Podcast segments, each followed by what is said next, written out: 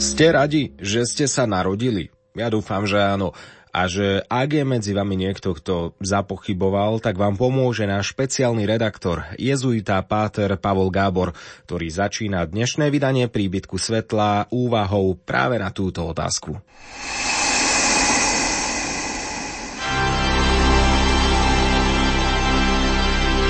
Príbytok svetla. Na otázku, prečo by mal človek chcieť narodiť sa, než sa nenarodiť, vraj Anaxagoras odpovedal, preto, aby uvidel oblohu a poriadok vesmíru. I keď sa nám dnes môžu kozmologické koncepcie najstarších filozofov a gréckých prírodných filozofov zdať rozprávkové, sú z mnohých dôvodov obdivuhodné. To je prosím citát z predslovu k jednej učebnici fyzikálnej kozmológie, ktorá vyšla v roku 2004. Je to len jeden z nespočetného množstva príkladov, veď patrí ako si k bontónu, že sa predsloví a historické úvody najrôznejších monografií a učebníc aspoň letmo dotknú antiky. A nemusí ísť len o knihy o filozofii, tento tropos nájdeme rovnako v učebniciach fyziky, biológie, chémie, optiky, kozmológie, logiky a matematiky, ale aj etiky, politológie, práva, medicíny, literárnej vedy a estetiky. Je to celkom všeobecná prax. Zdá sa nám to celkom prirodzené. Prečo? Vary by sa súčasný medik neobyšiel bez znalosti Hipokrata a Galéna? Bol by súčasný adept chémie o niečo ochudobnený, ak by nevedel nič o hermetizme? A, a tu sa vraciam k úvodnému citátu, Veri treba na zvládnutie súčasnej fyzikálnej kozmológie poznať Anaxagora? Pravidelní poslucháči tejto relácie vedia, že jeden semester v roku obvykle vám dejiny astronómie na Arizonskej univerzite v Tucsone.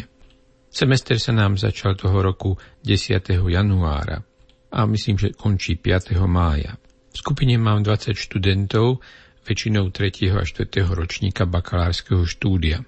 Univerzita je pomerne veľká, má asi 45 tisíc študentov. Keďže ide o americkú univerzitu, väčšina týchto študentov sa venuje štvorročným študijným programom a po ich absolutóriu školu opúšťajú. Na magisterské a doktorské štúdium prichádzajú iní študenti. A tak tu máme malý paradox. Aj keď na Arizonskej univerzite je jedna z najvýznamnejších doktorských škôl, čo sa týka astrofyziky, v rámci základného bakalárskeho štúdia je na astronómiu zameraných len pomerne málo študentov. To vysvetľuje, prečo mávam v triede len zo pár študentov, ktorí ozaj študujú astronómiu. Ostatní si môj predmet dejiny astronómie vyberajú z najrôznejších dôvodov ako všeobecno vzdelávací predmet z prírodovedeckej oblasti. Ale aby som sa vrátil k antike. V dejinách astronómie pochopiteľne je antická astronómia pomerne dôležitou kapitolou. A ja osobne považujem grécku a helenistickú astronómiu za dôležitú súčasť všeobecného vzdelania. Som spokojný, akým učebnice astronómie venujú aspoň pár kapitol. Obligátna zmienka v rozsahu jedného, dvoch odstavčekov v úvodnej kapitole sa mi zdá primálo. Ale nič z toho, čo som práve povedal, vlastne nevysvetľuje, prečo sa tieto zmienky o antickej kultúre, o najstarších filozofoch, tak pravidelne objavujú v predslovoch a historických úvodoch učebníc všetkých možných aj nemožných súčasných disciplín. Na túto otázku odpoviem po hudobnej pauze. Konkrétne hráme a už pozadí môžete počuť pieseň Verný Boh, od skupiny Heartbeat. Nemôžem teba, nemôžem sa ťa striasť. Si ako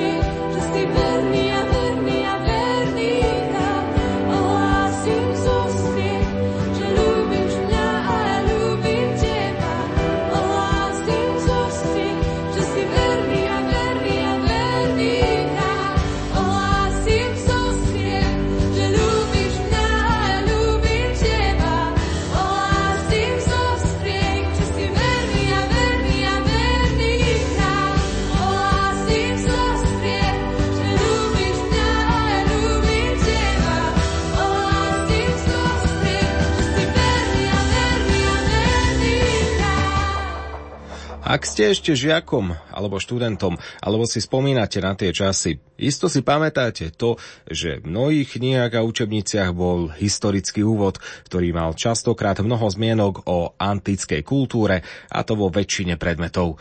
Prečo sa tam zmienky o antickej kultúre objavujú tak často? To je otázka, ktorú položil pred chvíľou páter Pavol Gábor. Takisto sa zamýšľame aj nad tým, prečo sa má človek viac sieť narodiť sa ako nenarodiť sa.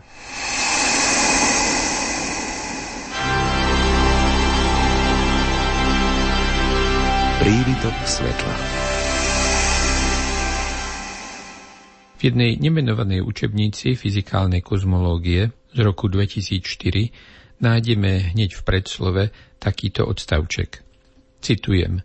Na otázku, prečo by mal človek viac chcieť narodiť sa, než sa nenarodiť, vraj Anaxagoras odpovedal preto, aby uvidel oblohu a poriadok vesmíru. I keď sa nám dnes môžu kozmologické koncepcie najstarších filozofov a gréckých prírodných filozofov zdať rozprávkové, sú z mnohých dôvodov obdivuhodné. Rozprávkové a obdivuhodné. To je záver tejto ľahkej úklony smerom k antickým mysliteľom, ktorý nájdeme v danej učebnici. A podobné zmienky by sme našli v súčasných učebniciach najrôznejších odborov. Prečo tam vlastne sú? Áno, určite antika patrí k všeobecnému vzdelaniu, ale tu nejde o učebnice dejin jednotlivých odborov. Sú to jednoducho učebnice súčasných prírodovedeckých, spoločenskovedných, právnych, medicínskych a všetkých možných iných disciplín. Prečo ako jeden z mála spoločných menovateľov nachádzame v ich úvodoch takéto zmienky o antike?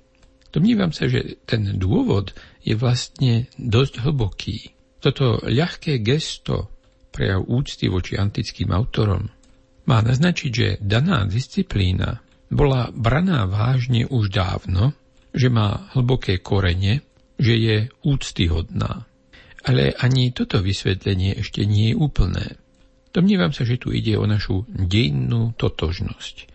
Keď autori učebníc používajú tento obľúbený tropos, možno si to ani neuvedomujú, ale dávajú tým najavo, že sa hlásia k odkazu antiky, že sa považujú za dedičov antiky. Veď naznačujú, že ich disciplína toto dedičstvo rozvíja. Ale môžeme ísť ešte hlbšie.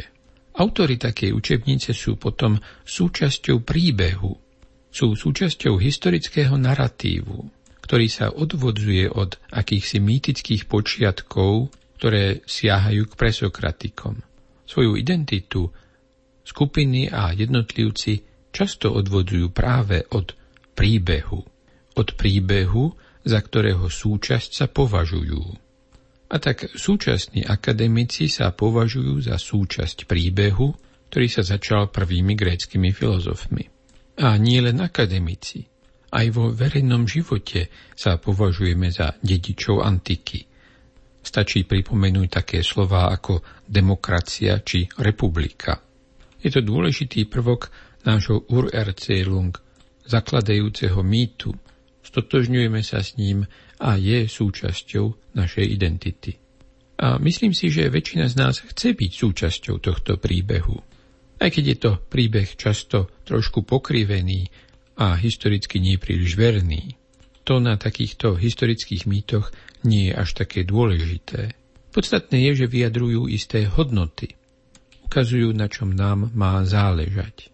Žijeme v spoločnosti, ktorá má na každom kroku mnoho poukazov na príbeh, ktorého chce byť dedičkou, súčasťou a pokračovateľkou. Často to sú drobné poukazy, celkom nenápadné, celkom prirodzené, ale o to sú dôležitejšie.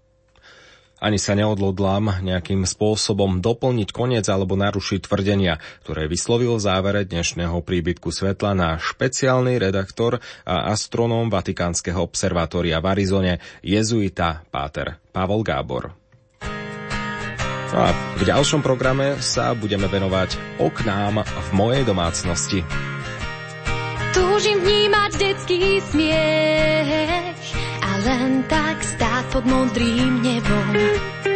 Túžim zmyť zo seba hriech a byť vyslíšaná tebou. Túžim žiť zo všetkých síl a tešiť sa i z drobností túžim prejsť tisíce míľ a spoznať krásu skromnosti. S tebou, páne, toto všetko smiem, no nevždy si to vážiť viem. Preto prosím, daj mi silu, daj mi nádej, lásku tvoju.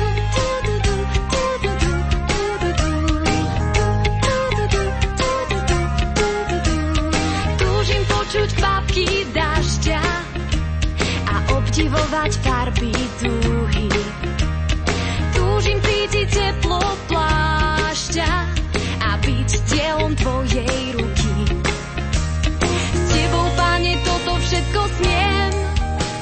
No nevždy si to